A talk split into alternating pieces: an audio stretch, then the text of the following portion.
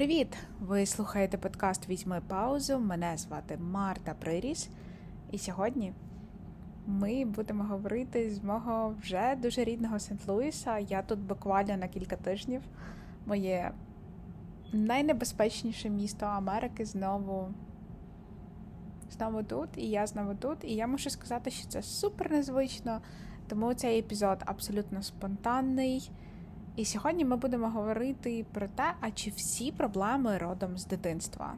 Насправді, я нагадую, що у нас цей сезон називається «Марто, а розкажи про». В ньому ми обговорюємо все, що вас цікавить. Я збираю від вас рандомні або не дуже запитання, і ми про це спілкуємось.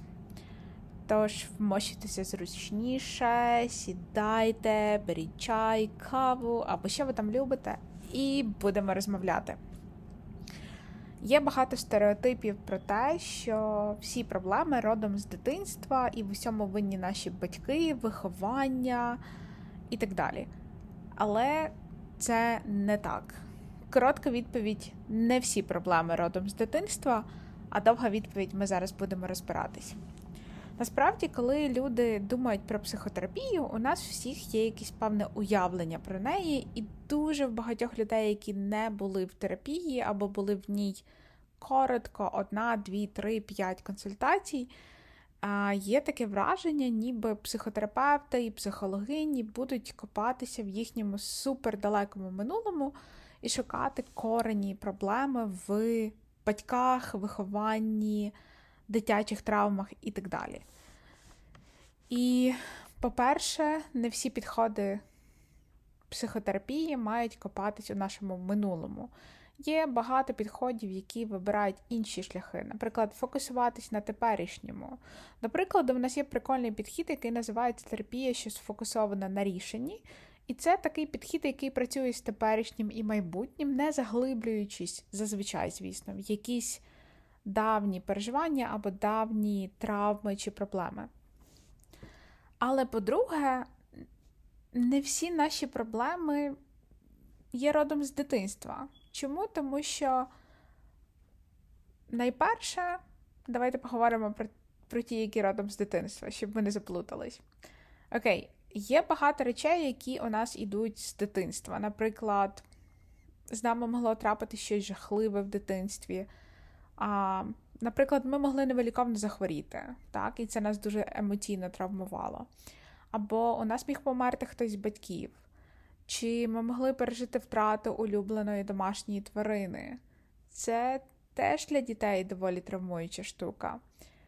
Так само, наприклад, наші батьки могли постійно сваритися, або навіть підіймати руку одне на одного. Всі ці речі, вони, звісно, могли привести до якихось певних проблем. І ці проблеми ми б могли забрати з собою в наше теперішнє, в наше доросле життя.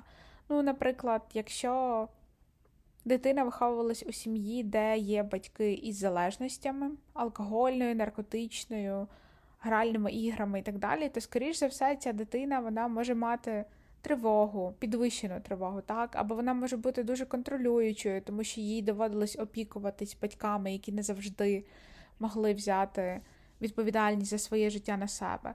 Тобто, звісно, якісь речі, які з нами відбувалися в дитинстві, вони можуть відігравати дуже велику роль. Втім, узагальнювати і казати, що всі наші проблеми родом з дитинства, це би було дуже дивно. Колись, коли я навчалася в Штатах, у нас була одна дуже прикольна викладачка, вона називалась Кріс. Кріс була родом з Німеччини, і вона була помішана на одному такому прикольному науковці і психотерапевту, і він, власне, написав книжку. На мій сором я забула його ім'я і прізвище, але я пам'ятаю, книжка називалася «Травма щоденного життя». І цей чувак говорить про те, що з нами відбувається життя, і життя саме по собі нас травмує. Тобто, за його теорією, немає людей нетравмованих, і просто щоденні виклики, звільнення з роботи, війна, дуже травматична подія, я би навіть сказала, серія подій, а, втрата бойфренда, сварки з друзями, не вступ в коледж або в університет, де ви хотіли вчитися, зміна зарплати, кризи, економічні коливання і так далі, все це нас травмує. І він каже, що якоюсь мірою травма – це є нормальною реакцією у відповідь на життя. Задумайтесь, травма – це нормальна реакція у відповідь на життя, яке ми живемо. Тому що життя до біса важке. І чому я про це згадала? Тому що навіть з тих прикладів, які я назвала, не випливає, що всі травми або всі проблеми родом з дитинства. Уявімо собі, що є цілком собі щаслива дитина, вона народилась у цілком щасливій сім'ї. Звісно, її батьки не є ідеальними, вони і не можуть бути ідеальними, тому що вони люди, але вони достатньо добре виховують дитину. Ця дитина має любов, має прийняття, вона має достатньо їжі, достатньо уваги, достатньо підтримки і турботи. І вона виростає. Вона виростає з доволі стабільною самооцінкою, не завищеною, але і не заниженою. Вона доволі добре знає свої сильні і слабкі сторони, вміє давати раду в стресових ситуаціях і вміє себе презентувати, тому що її батьки добре до неї ставились.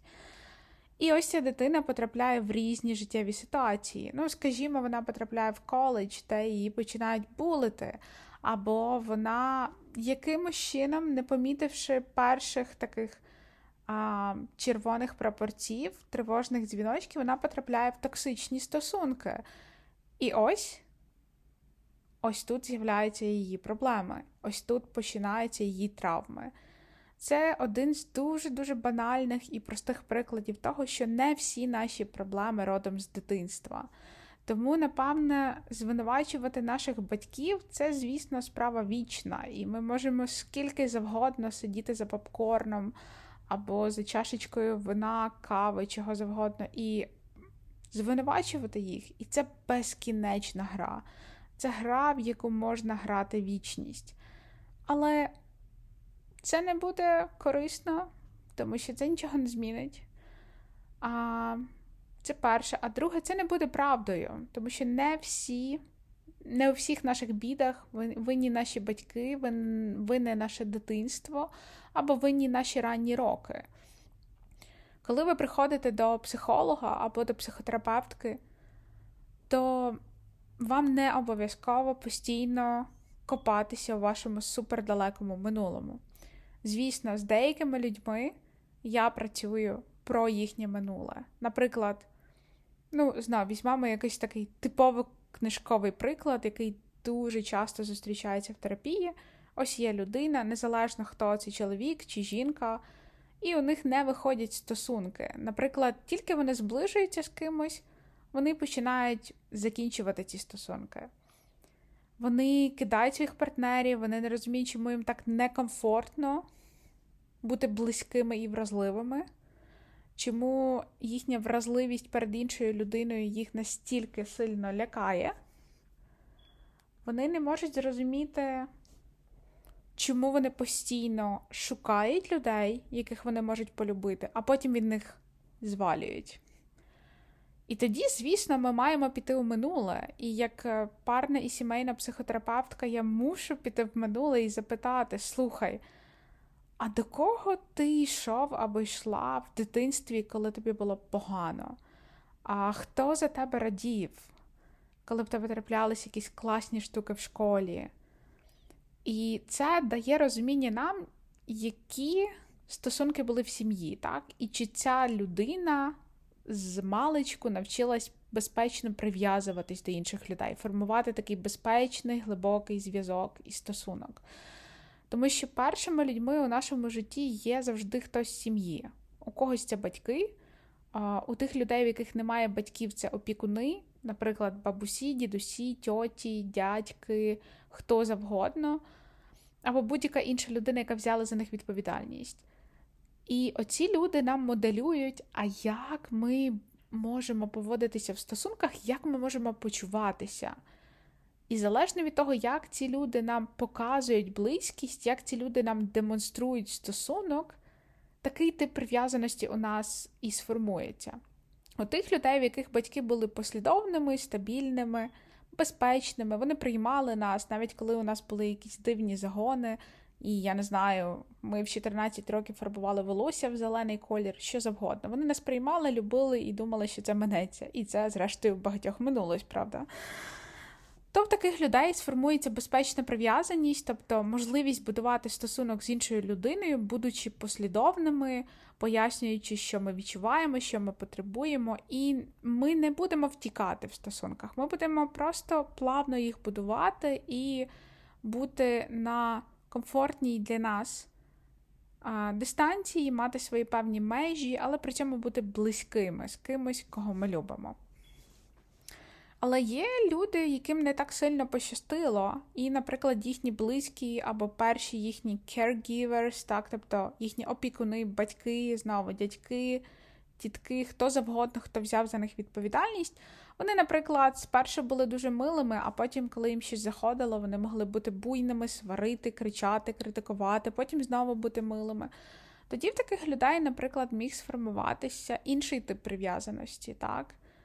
Коли вони зближуються з людьми, але потім втікають зі стосунків. І так само у нас можуть бути люди, які через певні особливості взаємодії в сім'ї, через те, що їхні опікуни не були настільки послідовними, вони, наприклад, можуть просто уникати стосунків або бути дуже емоційно холодними, не дозволяти іншим людям бачити свої емоції, бачити свої емоційні потреби. Це була дуже довга розповідь, щоб пояснити вам, що, звісно, коли приходить до мене людина будь-якого віку, яка каже: слухай, Марто, тут така фігня, в мене щось не виходить стосунки будувати, або у мене розпадається шлюб, або люди кажуть, що я їм не довіряю, люди кажуть, що я не вмію відкриватися, люди кажуть, що я якась занадто холодна або холодний, тоді, звісно, ми йдемо в минуле, і ми дивимося, як ваше дитинство вплинуло на вас. І ми дивимося, які речі про стосунки, про себе, про любов, про прив'язаність ви вивчили завдяки вашій сім'ї. Але так відбувається не постійно. І на противагу цьому я вам теж можу, наприклад, назвати кейс, коли я працюю з людьми, які постраждали від війни. І, наприклад, у нас було дуже багато бомбардувань Маріуполя, Дніпра, Одеси. І е, коли до мене приходять люди, які кажуть: я була або був свідком того, що там біля мене щось вибухнуло, або що я прокинулась, прокинувся від гучного звуку, я злякався, злякалась, і тепер мені сняться жахіття, а, я боюся гучних звуків, я постійно про це думаю і так далі, то ми не будемо йти в минуле за обставин, ну, за таких обставин, так? Хіба би в нас були роки терапії. Але якщо у нас є кілька зустрічей, якщо людина обмежена в часі, або, наприклад, як я працюю з гуманітарними організаціями, коли ми одразу обмежені від п'яти до восьми консультацій у нас є для однієї людини, то, звісно, що ми не йдемо в минуле, ми опрацьовуємо цю травматичну подію, ми стабілізуємо людину, ми намагаємося навчити Навчитися разом. Я завжди вчуся разом з людьми. Повторюю, вчуся. Це, мені здається, дуже важливо бути однією командою з тими людьми, яких ти терапевтуєш, тому що інакше навіщо це все? Ми вчимо певні навички, як стабілізуватися, як не провалюватись цю травматичну подію, і потім ми її опрацьовуємо. І потім ми себе запитуємо: окей, що тепер? Як я хочу жити, знаючи, що ця травматична подія відбулась в моєму житті? Що мені важливо цінувати? Якою людиною я хочу бути? Так? Тобто це якесь таке опрацювання травматичних подій, здобування навичок по стресостійкості, по майндфулнесу, по релаксації і ціннісні речі, так? Бо травма нас змінює, вона нас може змінити в сторону того, що в нас може бути посттравматичний стресовий розлад, але у нас може бути посттравматичний стресовий зріст. Це коли після травматичної події ми стаємо кращими. Як би це дивно не звучало, але Посттравматичний стресовий зріст – це теж коли ми переосмислюємо певні речі в нашому житті. Ми намагаємося е, змінити певні пріоритети, ми зростаємо психічно, ми якісь певні речі змінюємо, тому що ця травматична подія допомогла нам якось побачити своє життя з іншого боку. Тому мені би дуже хотілося, щоб наприкінці цього епізоду ви зрозуміли, що не всі проблеми родом з дитинства, не всі психотерапії і не всі психотерапевтки і психологині йдуть у ваше дитинство. Це не завжди потрібно. І те, що жити це життя може бути важко. Тому іноді ми травмуємось і ранимось тільки тому, що ми живемо. І іноді травми – це плата, яку ми платимо за відвагу жити це життя, за відвагу жити повноцінне життя, життя, яке ми хочемо, яскраве життя. І це окей. Це окей бути не в порядку, це окей знати, що вам потрібна допомога, це окей звертатися за допомогою. Я дуже сподіваюся, що після цього епізоду ви зрозумієте, що йти до психологів можна, треба, і це класно.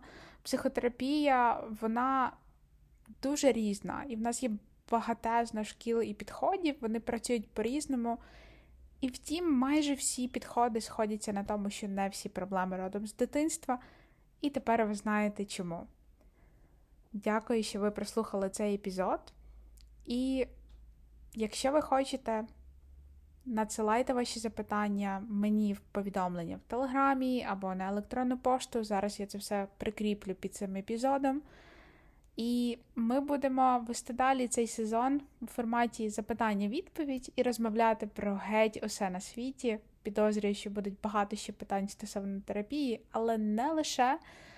Тому якщо вас щось цікавить, не соромтеся і запитуйте. Зовсім скоро почуємося у наступному епізоді, а поки бережіть себе, візьміть паузу, дихайте, все буде Україна, і почуємось.